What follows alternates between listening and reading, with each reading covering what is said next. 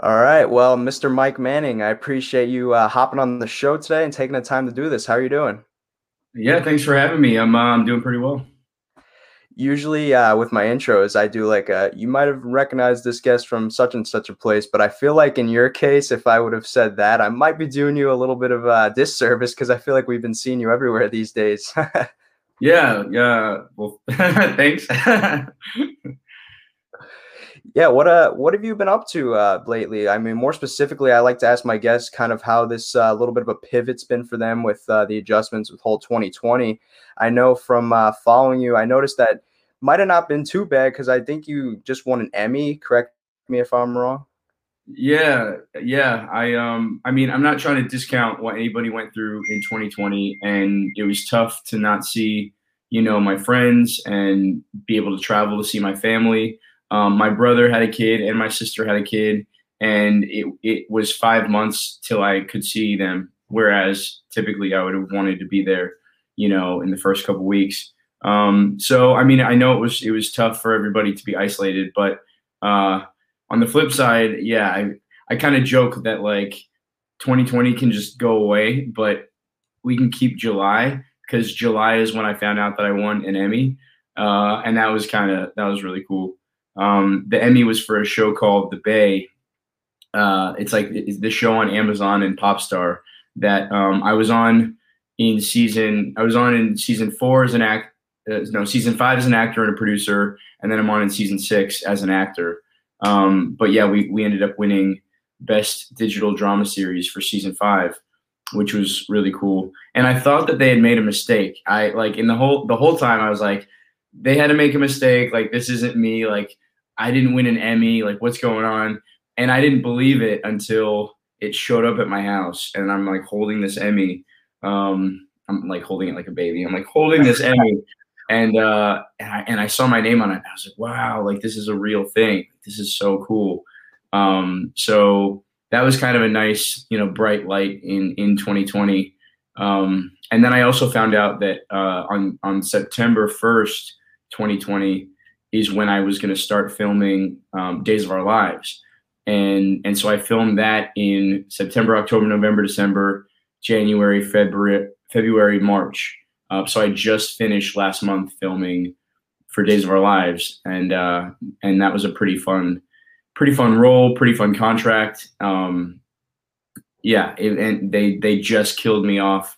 Uh, I think I think it's airing I think you find out who killed. They're doing like this murder mystery kind of thing, and you find out who killed my character. I think in the next couple weeks. Wow, that's awesome. Yeah.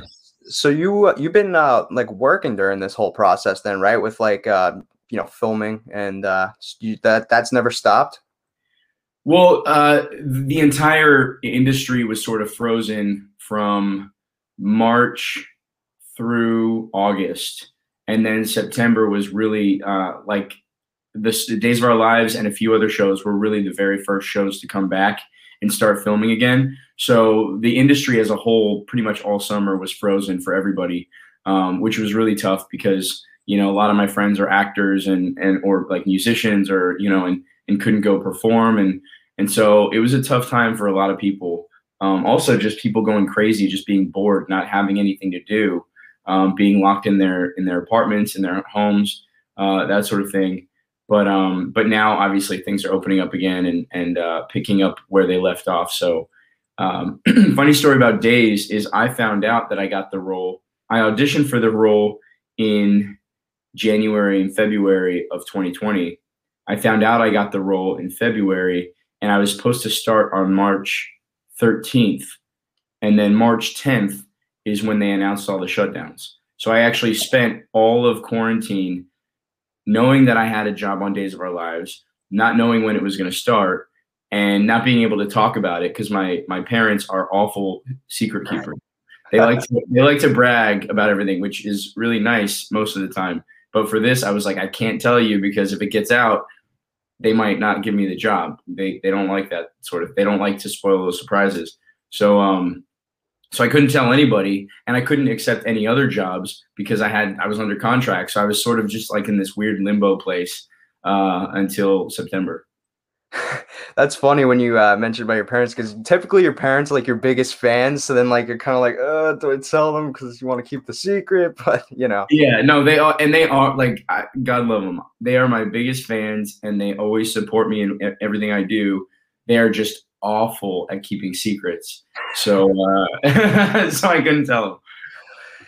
Yeah, and uh, you know, we mentioned about the real world, and um, it's kind of incredible what you've been able to do. I mean, we've seen such as in your case, I mean, we've seen people such as, you know, Mike the Miz with what he does in WWE, Jamie Chung, to name a few, kind of piggyback yeah. off of their real world stints. I want to ask you now, kind of, because I feel like coming from or coming out of reality TV sometimes could have a little bit of a stigma to it. it could be seen as a double edged sword.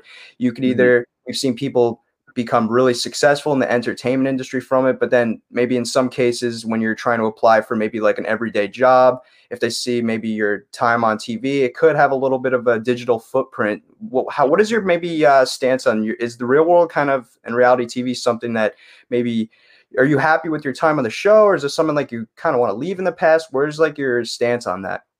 It's interesting that you ask that. Um, I think that my answer because I did the I did the real world ten years ago, like a decade ago, um, and my answer has changed over the years. I think that when I first did the show, I was living in Colorado. Um, I didn't really know what I wanted to do, and I I had never seen the show before. I I was going to school for business, and and I had acted a little bit when I was younger. I had done like um, like a short film, and I I had done theater uh, in my like in my high school and stuff, um, just because I knew that I loved acting. But in my mind, there was not I didn't know any professional actors, so it was never even a possibility that I could make my living in entertainment. And I was going to school for business, and my best friend at the time, John Russell, uh, he was in the business school with me, and he comes up to me like in the library, I think it was, and he's like, "Hey, Mike, there's an open casting call for this reality show called Real World." I said, "What's real world?" And he goes, "Don't worry about it. Just come to the show. Like, come with me. Help me get on the show. Make me look good. And um and like, will you be my wingman, basically?" And I was like, "Yeah, sure. Let's do it." So I show up to the audition, and like, end up they end up casting me. And wow. He did visit while I was in Washington D.C. So in a roundabout way, he did get on the show.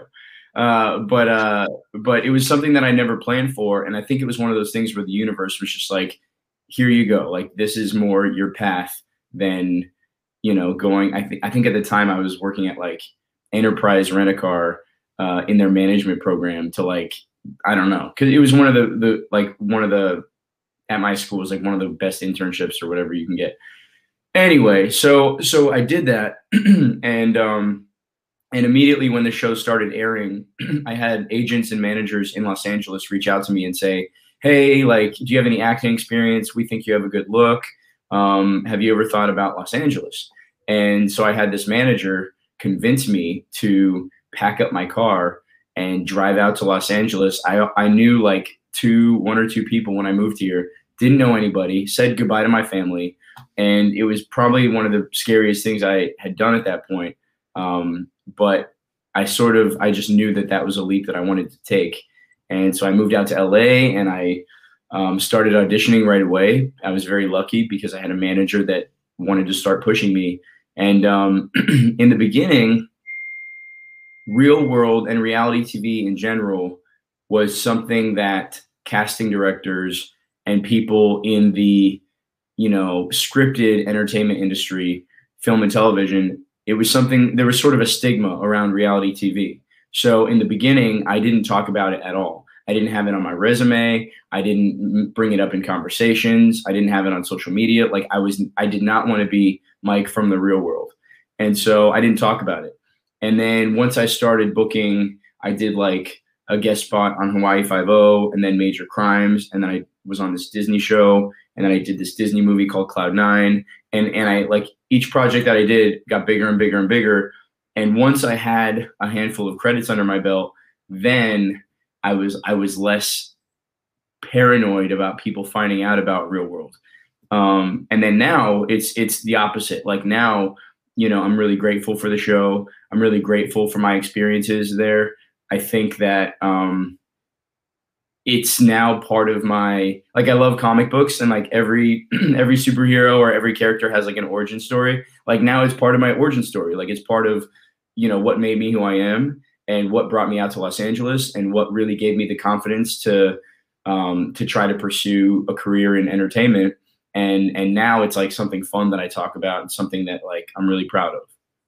No, absolutely. And, um, you know, I feel like with a lot of stories that I've even been told by some cast members who have tried out, typically it almost seems like it's always the friend that's, you know, throwing the idea. And then, like, the one that goes with them is kind of like the wing person is the yeah. one that ultimately ends up getting on the show. How did you feel yeah. like uh, your audition process went with maybe you know some of the questions that they ask you at these open uh, casting calls? Because I feel like sometimes they tend to uh, gravitate towards the people who maybe aren't really taking this process so seriously or don't take themselves too seriously. Yeah, I think that's exactly right. I think that um, I think that these producers know exactly what they're doing, and every like every year you have, I think it was something like thirty thousand people apply to to fill these eight spots, and so these these producers know exactly what they're doing in terms of casting people that are not going to just be carbon copies of other people that they they've seen on the show. They want people that are genuinely going to be themselves. And so I think that because I had not seen the show before and I really didn't know like I went in there and they asked me, okay, so who do you most see yourself like on the show? And I was like, I don't know. I don't watch your show. And immediately they're like, oh, cool. Like, so tell me more about yourself. And, um, and I think that's definitely what they look for. Also, at that time in my life, I was going through some personal stuff and I was like sort of figuring out stuff about myself that nobody, none of my friends, my family, you know, nobody had ever asked me some of the of the personal questions that this casting director was asking me. So I'm sitting in a room with a stranger and with a camera on me and I didn't think it was going to go anywhere. I genuinely did not think that I was going to be on the show. So I was like, okay, this tape is going to be deleted in a month when they realize that they don't want me on the show. Like I can I can say what I want. I can speak freely. And um and that's what I did. And I ended up talking to this complete stranger about very personal subjects. And um, and by the end of the interview, he looks at me and he goes, "So wait, let me get this straight. You are a, a recently single Christian, uh, like sexually confused, possibly bisexual uh, jock from that that like did sports in high school. You you love you know entertainment." And you know, and he listed like off some other things and and keep in mind I'm sitting there with like my backwards Abercrombie hat and like whatever, and and and I was like yes, and he just looks at me and he goes, "We'll be in touch," and you know, and he just writes all his things down, and that's honestly I feel like that's why I was on the show just because I was so gen like genuine and vulnerable to this stranger because I didn't think it was going to go anywhere.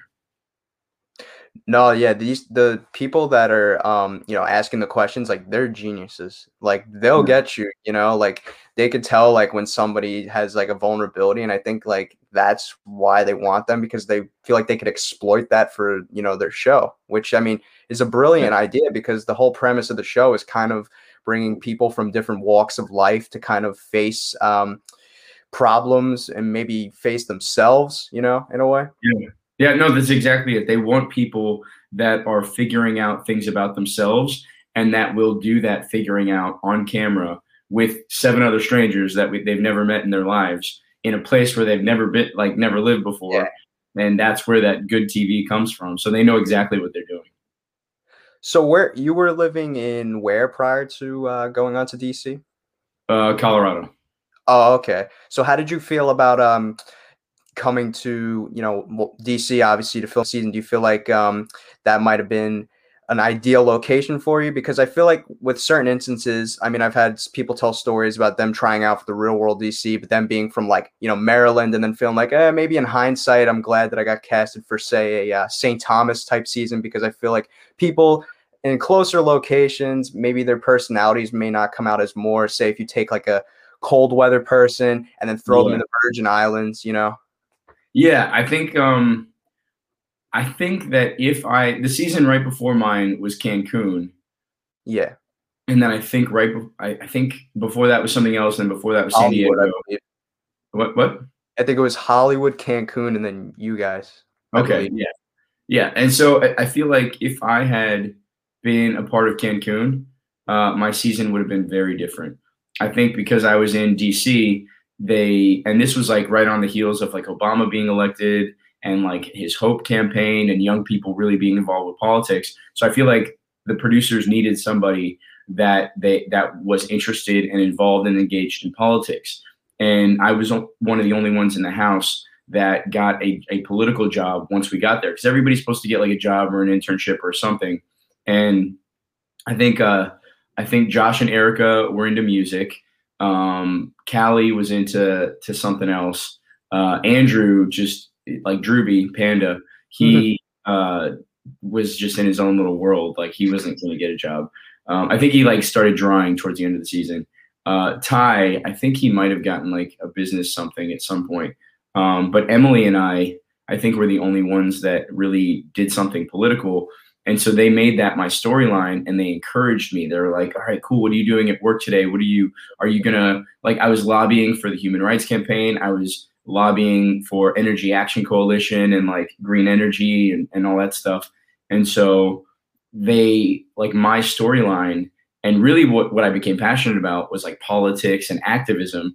Whereas if I was in Cancun, I mean, let's be real, I would have been just like getting drunk under a palm tree the whole time and um, which would have been fun, but that that, that, definitely would have uh, they would not have given me a platform for like to go and speak at colleges about like activism and you know equality and stuff like that. Like it really sort of set me apart from some of the other I think real world cast members that just go on there and get in fights and get drunk.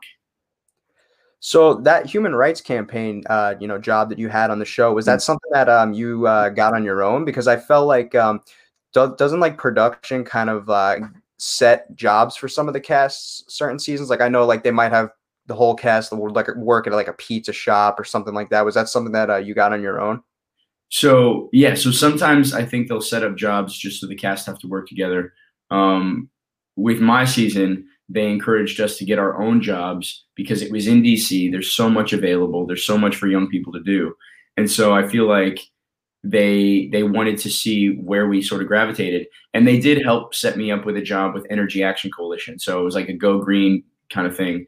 And then randomly um, I was and this is like one of those things where like I think the universe was just like, Mike, this is where you need to be right now because I'm I'm walking down Connecticut Street I'm walking uh, back to the house, and I saw, and at that point, and still, I was, I'm, I'm religious, and I saw a a T-shirt that said "Amen," like A M E N, and then it had like little tiny baby letters uh, making up the word, and I was like, "Oh, that's a cool T-shirt." And I walk inside, and it's pretty ironic that like a religious T-shirt is what brought me into lobbying for an LGBT equal rights organization because then I, I see that t-shirt and I walk inside and I, you know, they were like, Hey, do you know about HRC? It was an HRC store.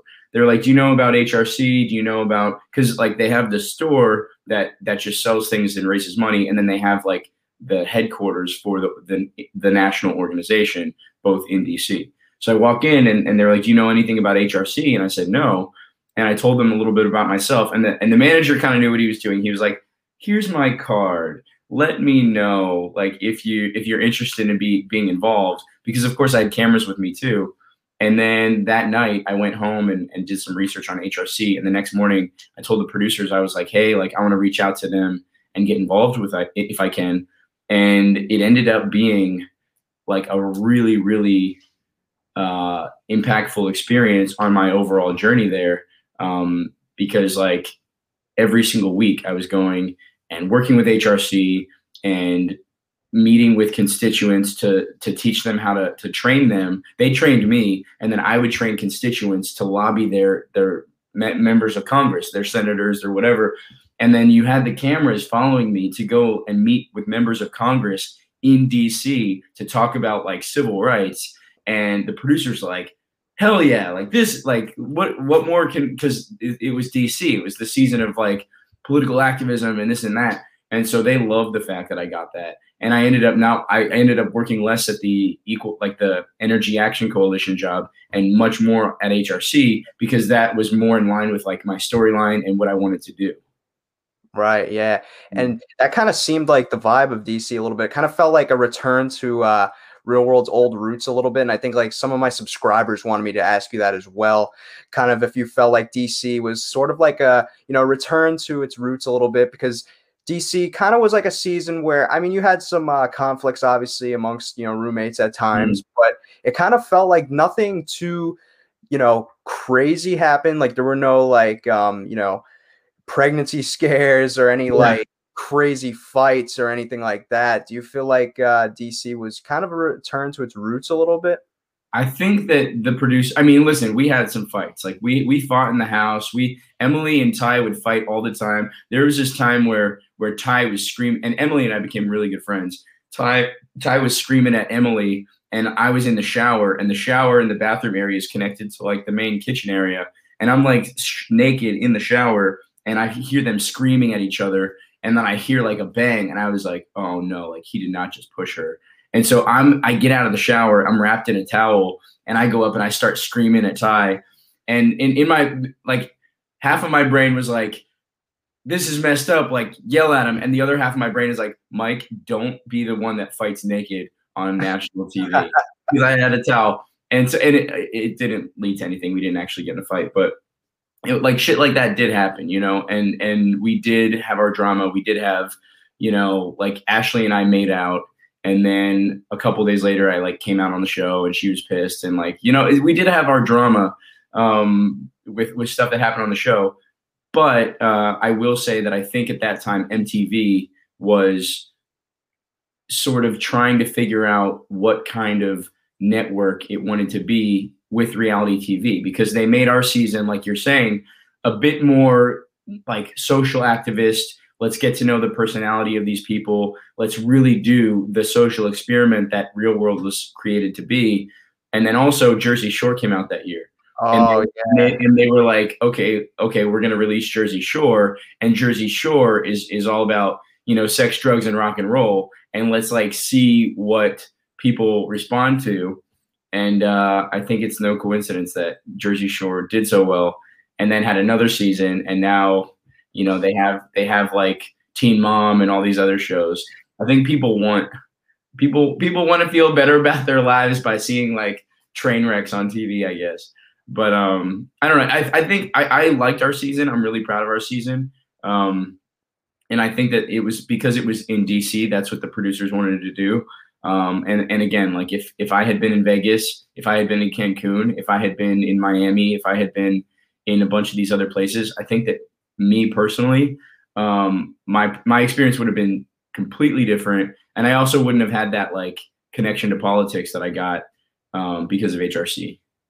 Bro, I'm glad you brought up Jersey Shore because, um, you know, what are the odds at like the time that your Real World comes out that like kind of like I'd say more or less Jersey Shore was kind of like a gamble. Like, there's no guarantee that yeah going to be perceived the way it did. And, you know, being from the, the area, like where they were staying, I mean, is usually like the vacation spot for, uh, you know, Jersey. So yeah. to have them kind of like almost have like a meteoric, uh, you know, type of rise, like out of like poof at the time of your uh, real world was a little bit of bad luck. I may maybe on uh, for you guys having your season air at the same time as like. Yeah, yeah. I don't know. I don't know what the ratings were. I don't know what happened. Um, but yeah, it was like if, if between my season of Real World and between Jersey Shore, if somebody wanted that sex, drugs, and rock and roll, like there was no comparison. Uh, so I mean, we could have done all of the damage we we could have done in, in Washington D.C. and it, it's not even going to compare to like what they did on Jersey Shore. And a lot of my friends that are from Jersey, like you, they were they were like they would I would like text them about like Jersey Shore, and they're like, Mike, that is not Jersey don't watch it. It's like it's trash. Like like it's giving us a bad name. Like don't watch it. But I think I feel like every area has that. Every area has their their party circuit, their like whatever it is. So I'm I'm happy for them. I'm happy that they were so successful. Um, I'm I'm really glad that I was on Real World and not Jersey Shore because my life would be completely different right now. no, but uh, staying, I wanted to stay on the topic of the whole, um, you know, Ty and Emily, you know, situation because people wanted to know like what that relationship between them was like in the house. Like, was it really uh, as volatile as what we might have seen? But they also wanted to know too. So I guess you could say a loaded question here, kind of what yeah. your personal dynamic like was with Ty because we saw Ty kind of, uh, you know, he had his clashes with uh, some of your roommates. You seemed like kind of the voice of reason in the house. So, if you will, maybe touch upon the Emily uh, Ty situation a little more, what it was really like, and then maybe talk to me a little bit about your personal, you know, dynamic with Ty. Maybe you know how you guys were on like a one-on-one basis. Maybe what we couldn't see. Yeah. Well, I don't know. Like, I think that Ty and Emily, the dynamic between them was just as volatile as they showed on TV, if not more. They would fight all the time. Um, but but that only lasted. I think we filmed for like three months, three and a half months, or something like that. Um, I think that like that whole dynamic only lasted for a month, and that storyline lasted for a couple episodes, and then Emily was basically like, "I'm over it," like sh- like like f you, like I'm gonna find somebody else or whatever. And Emily also, I mean, she was like hooking up with like girls and guys. And so yeah. that was something that she was exploring for herself. And that's why Emily and I, we actually call each other twin uh, because we, she and I were going through very similar situations, but like we're two different people, but like our, our situations mirrored each other's very closely. And, um, and I think that's why after our season of Real World, she came to visit me in Colorado, and then she she ended up liking it so much that she moved to Colorado, and she lives in Colorado now, and she's dating somebody that my dad uh, used to work with in Colorado, and like wow. it's like this a whole thing. So Emily and I became very good friends. I think she's an amazing, amazing person. Um, I think that her the relationship with her and Ty was yeah was just as volatile as you saw, if not more um, they would they would crunch like a whole month into two episodes. Um, I think that in the beginning it was weird because like Ty and I we would go to the gym together, we would work out, we were buddies, and if I'm being honest, I think that when I started bringing guys to the house and when I started sort of exploring that side of myself, I think that Ty didn't know how to be my buddy.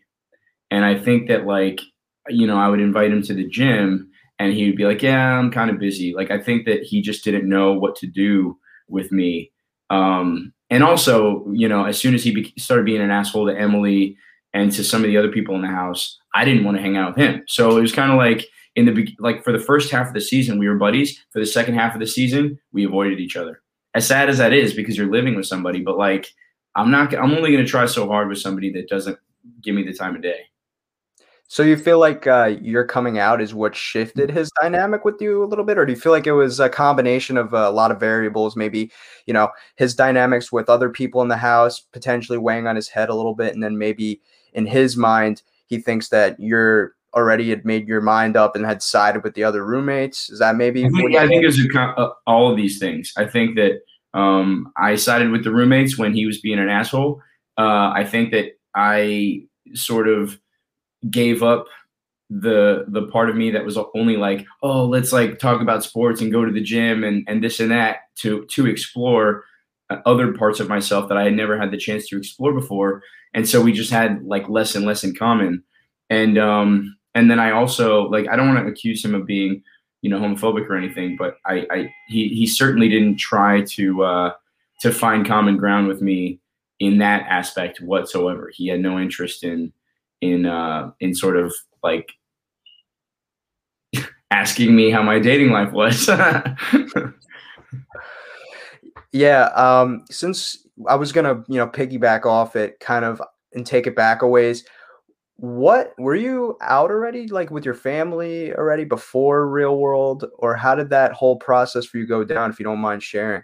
Yeah, yeah, no. Uh, well, it's all on national TV, so I hope I don't mind.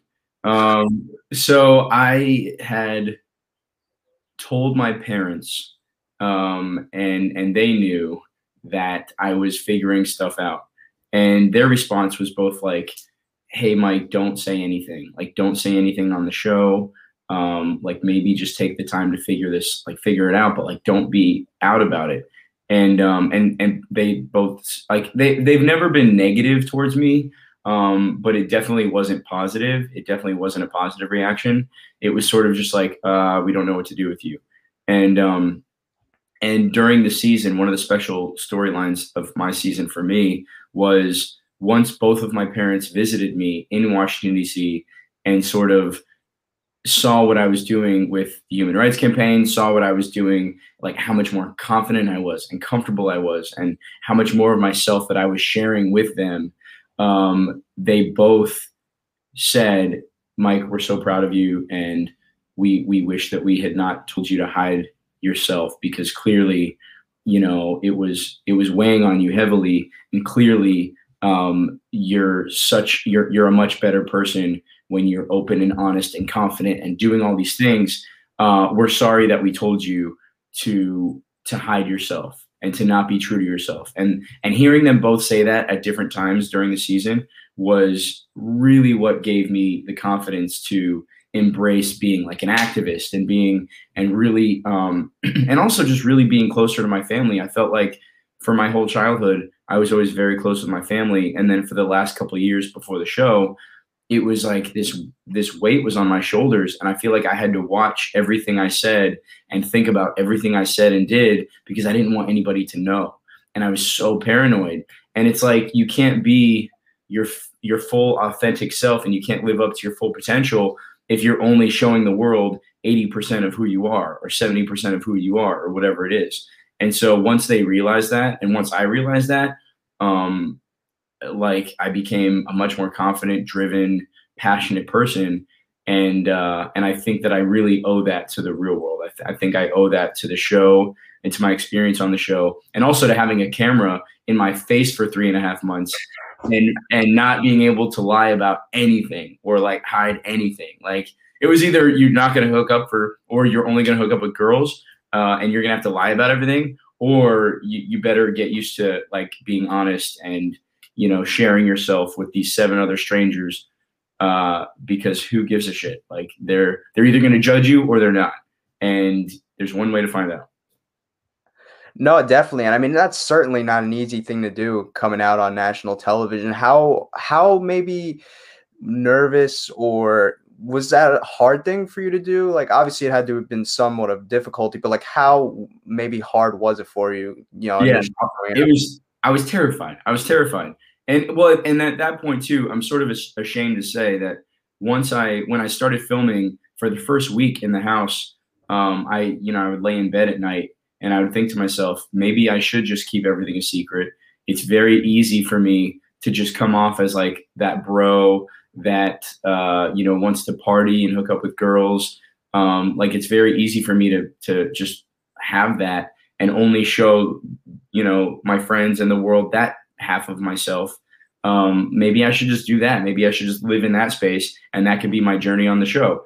And I remember laying there at night, and and I was thinking like, I was like, no. I was like, if I do this and have this experience and do not and I and I, I am not bold enough to live as my authentic self and to really explore this part of myself, then I will be ashamed for, of that for the rest of my life. I will never be able to go to any, you know, you know, somebody like uh, any gay kid or any bi kid or any LGBT person in Ohio or Michigan or you know New Jersey or Florida or Texas or you know wherever and and look at them and say oh yeah you should be a, uh, like be proud of yourself be proud of who you are do this if i had been a hypocrite and never done that for myself i would never be able to look somebody else in the eye and in, encourage them to be honest about themselves and so i sort of made a decision i was like this is who I want to be. This is who I want to be. And it's terrifying. But the first step is being honest in front of these seven strangers. Yes, it happens to be on national TV, but you know what? We won't worry about that right now. And so, and so I remember it was like we were at Buca Beppo and we were having this big, the whole cast, everybody in the cast, we were having this big Italian dinner and we're all sitting around the table and we were playing the numbers game. Like who, how many people have you slept with? And so we're going we're going around the table, you know, because how how to like tw- like early twenty somethings get to know each other? They play the numbers game. So we're going around the table, and and everybody was like, oh, you know, ten and three, and this and that and this, and like doing all the numbers. and it comes to me and and I'm like under like up top I was trying to feel really I was like trying to look really calm and I was like taking deep breaths but under the table I was like clenching my fists and I was like shaking and I was like so nervous. I'm like white knuckles and everything. And so I'm sitting there and I was the it came around me like it came around the table to me. And I'm sitting there and I'm like white knuckling it under the table. And I said something like I was like, yeah, like 25 girls. And then the conversation was about to move on and I was like, and three guys. And everybody was just like, what? And I go, yeah, three guys. And they were like, wait a second. What? and and like and then that started this conversation between all of us of like and they called me mikey they were like mikey like what what do you mean like what are you and and i was like well i don't know but like i like girls and i like guys and i'm figuring it out. And uh and that was the beginning of like jumping on that water slide and riding it straight into hell. No just kidding. Like riding it no like just like being like having that that journey and figuring myself out uh in front of you know the world and in front of these seven other people no, and I mean, as much as you know, it might be cliche to hear, but you did serve as like a beacon of light for a lot of people. Like I know, uh, you know, from some some subscribers who actually commented when I said you're going to be joining me on the show this week, they actually uh, dropped some of their stories as well about how at the time of uh, your real world, when they're watching you on TV, like they were facing similar things, and to see you kind of come out and be, you know, strong with how you were feeling, it provided them with some hope for the future and then society in general. So, I mean, you know, kudos to you for having the, uh, you know, courage to come out and be as, you know, optimistic with what you're, you are, as you, what you did.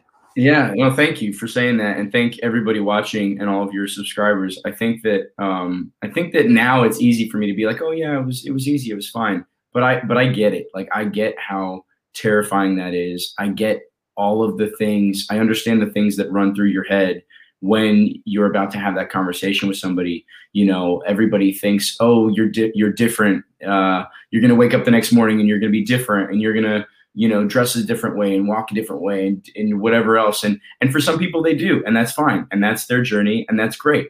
I, but I think that you know, and end of story. Period. That's great. Be who you want to be. I think for me, at that point in my life, I didn't have any role models, and there weren't very many role models uh, for people, for men that are not just straight. And I say not just straight because in my mind, it's a spectrum. It's like, you know, there are the Kinsey scale, like people, the Kinsey did the study, and it's like 10% of people are completely gay, 10% of people are completely straight, everybody else is somewhere in the middle. For me, it's like, and it's influenced by your your environment, your upbringing, your experiences, everything else. Like to me, sexuality is a spectrum. And and I hate even saying bi because it's like people, you know, in society they always want to put you in a box and label you. And and that raises a bunch of other questions. They're like, "Oh, well, who what about this? What about this?" And I'm like, like shut up.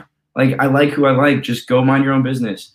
So, but but for me at that point, and I think, you know, 10 years ago, keep in mind like this was before Glee. This is before Modern Family. This is before so many other shows that have now pushed the envelope and shown us that you, you know it shown us different aspects of the the LGBT community and that have sort of like broken down stereotypes and broken down those walls. Back then, we didn't have that.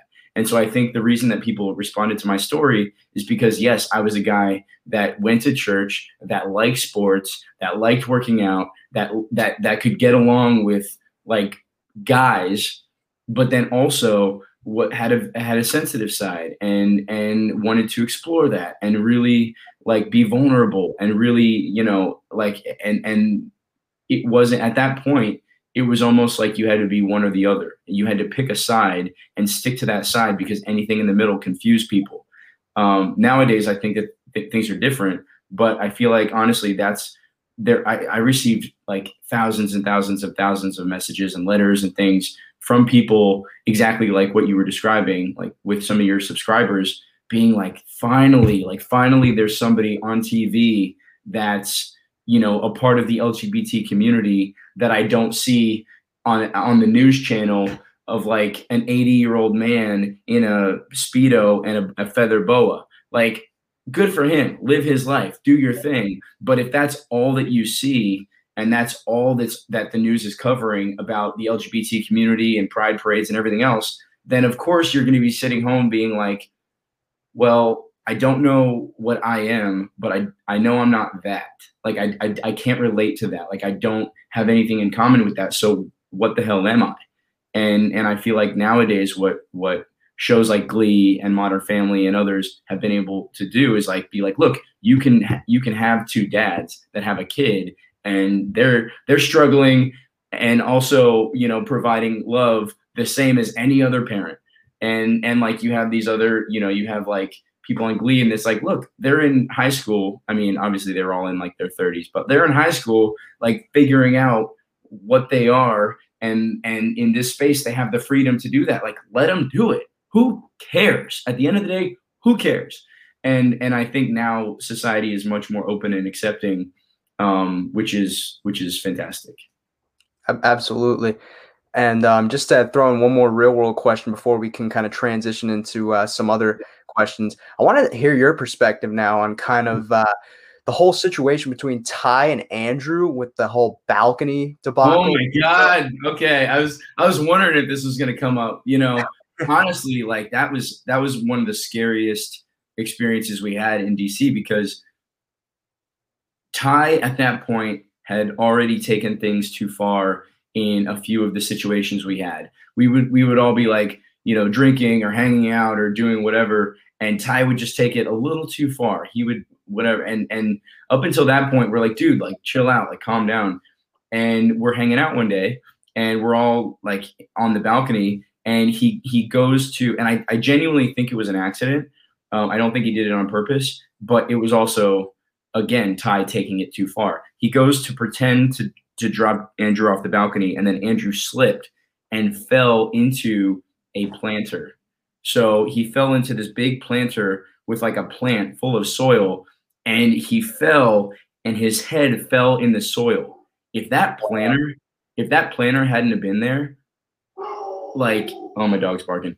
If that planter hadn't have been there, like Andrew would have split his head open. And and it was really and and and like for anybody that watched our season, they know that like Drewby, Andrew, was easygoing and really like he was like, Hey guys, don't rock the boat, like everything's fine. But I think like once he sobered up and he realized, oh shit, I almost split my head open. Like we need to talk about this. Like we need to figure this out. Uh, after that, we I think we did this thing where we like voted if Ty should stay or leave um, the house, which doesn't really happen on Real World. That happened on the challenge with on Ty's first season too, I believe, as well. Well, yeah, the, the, the challenge though, people vote and people leave, and that's part of the show. That's part of the the structure of the show. But I feel like on Real World, like you're supposed to be friends for however long you live there. Like you're yeah, not supposed yeah. to mm-hmm. people out.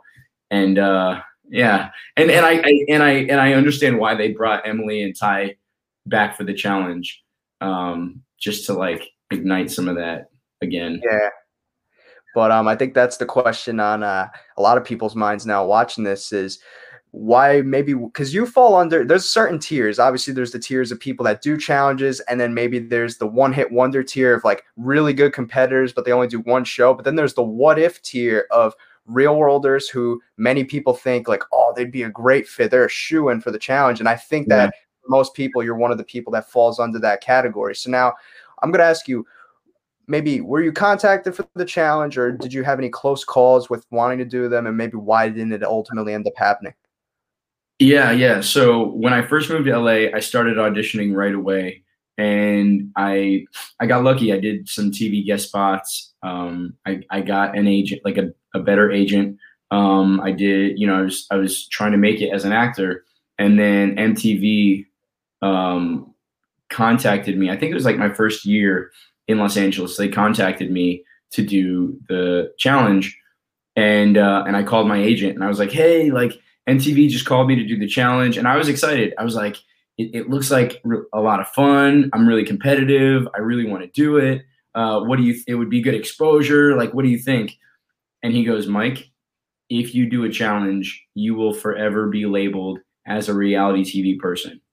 He was like, people can do, you know, Jamie Chung. People can do a show or a season or or something like that. But if you continue to be the Johnny Bananas and if you continue to try to like make that your career, you will forever be viewed as a reality TV person.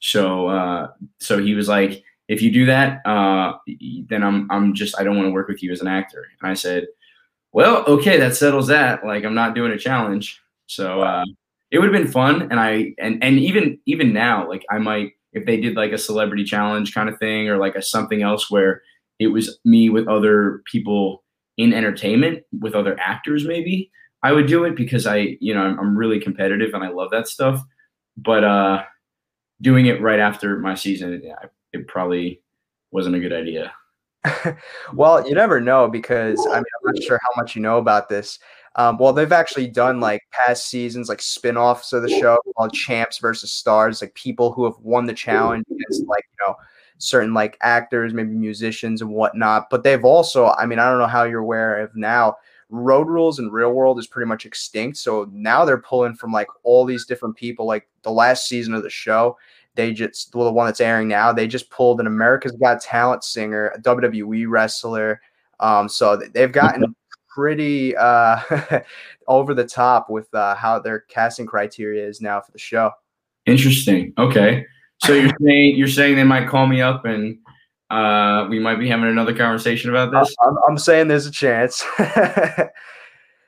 how, so how you would say was it one time you were called to do the show or is it multiple times? How did that work? Um, I think it was the one time maybe it was maybe it was two maybe it was one or two i can't remember um, they, they definitely called me up and tried to make it happen the first time and then the second time it was kind of like uh, it might have been like one of the guys like emailing like hey mike are you still you still have no interest in this and i was like yeah n- not not my thing sorry right because there was actually there was a season i think it was in 2012 called battle of the seasons where it was like you know two guys and two girls from a real world season so I think there was initially supposed to be a team DC with consisting of Ty and Emily, and I think Josh and Callie, but then Callie had to pull out because she got pregnant, I believe. So yeah. then that's yeah. why there was no DC team. But Emily and Ty, you know, were the only two to have uh, pretty sustained uh, tenures on the show. Like Emily's regarded as like one of the arguably top three greatest females to ever compete on the show, and uh,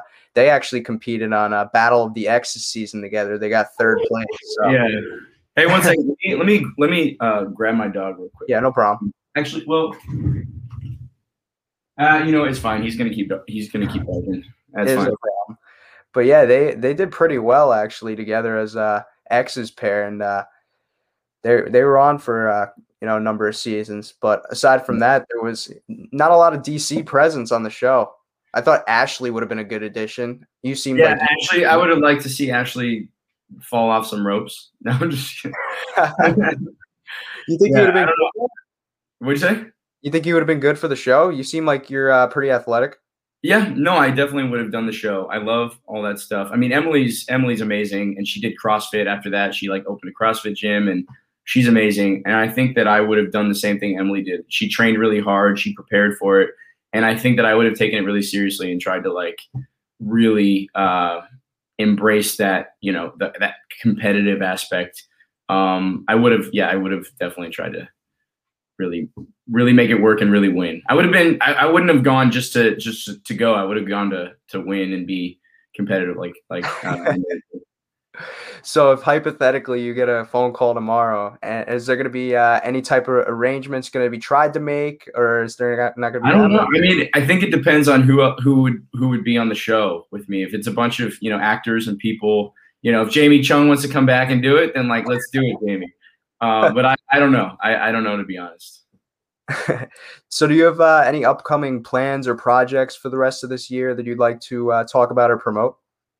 Yeah, so I, I have a, a movie that's that um, is online and DVD, uh, VOD right now.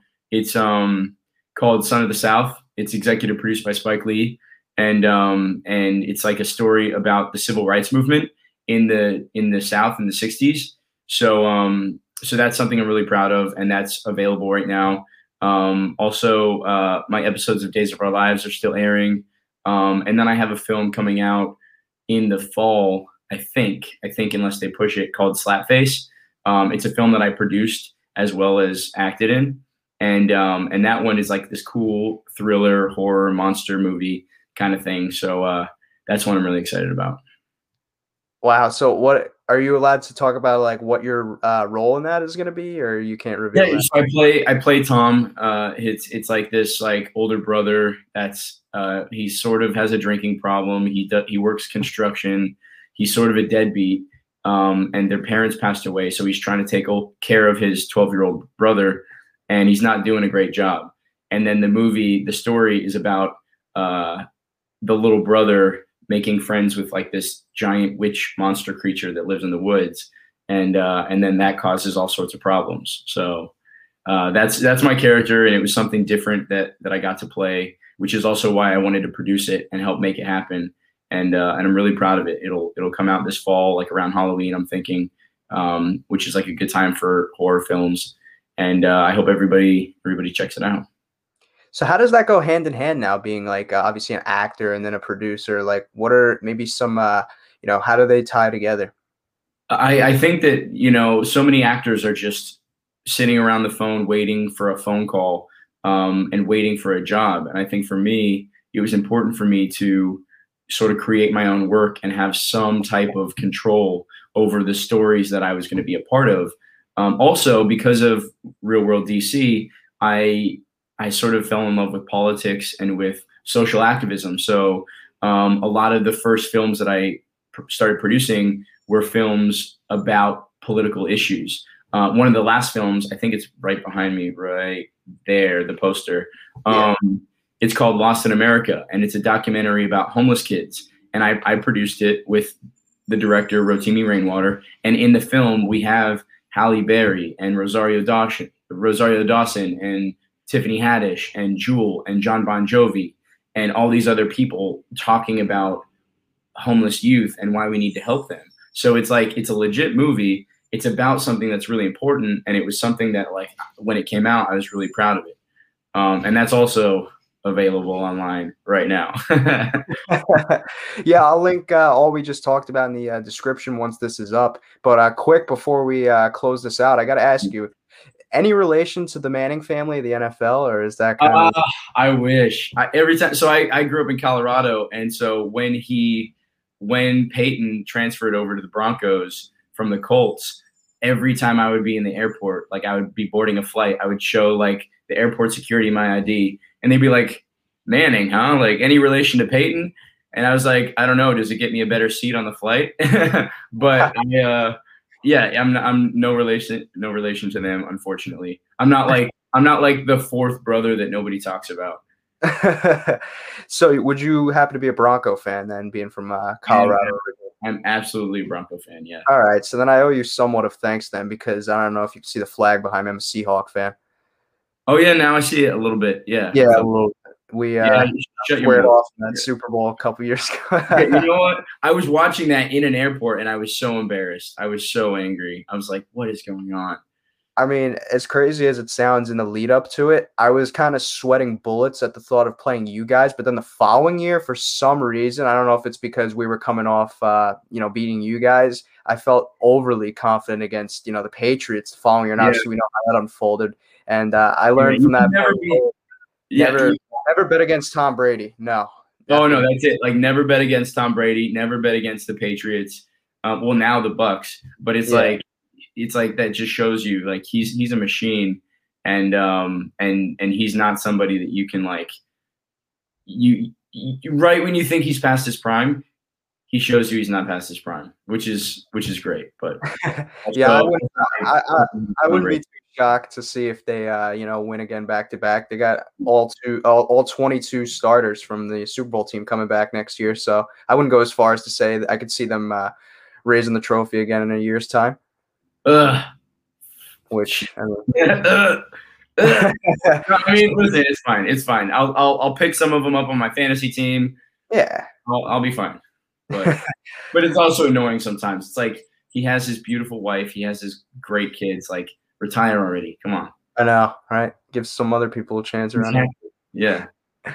but uh, I appreciate you taking the time to do this with me today. I hope uh, you had a fun chat. I had a lot of fun talking to you, man. Uh, picking your brain a little bit on some uh, real world and uh, acting topics, and um, you know maybe it was fun for you to go down memory lane a little bit.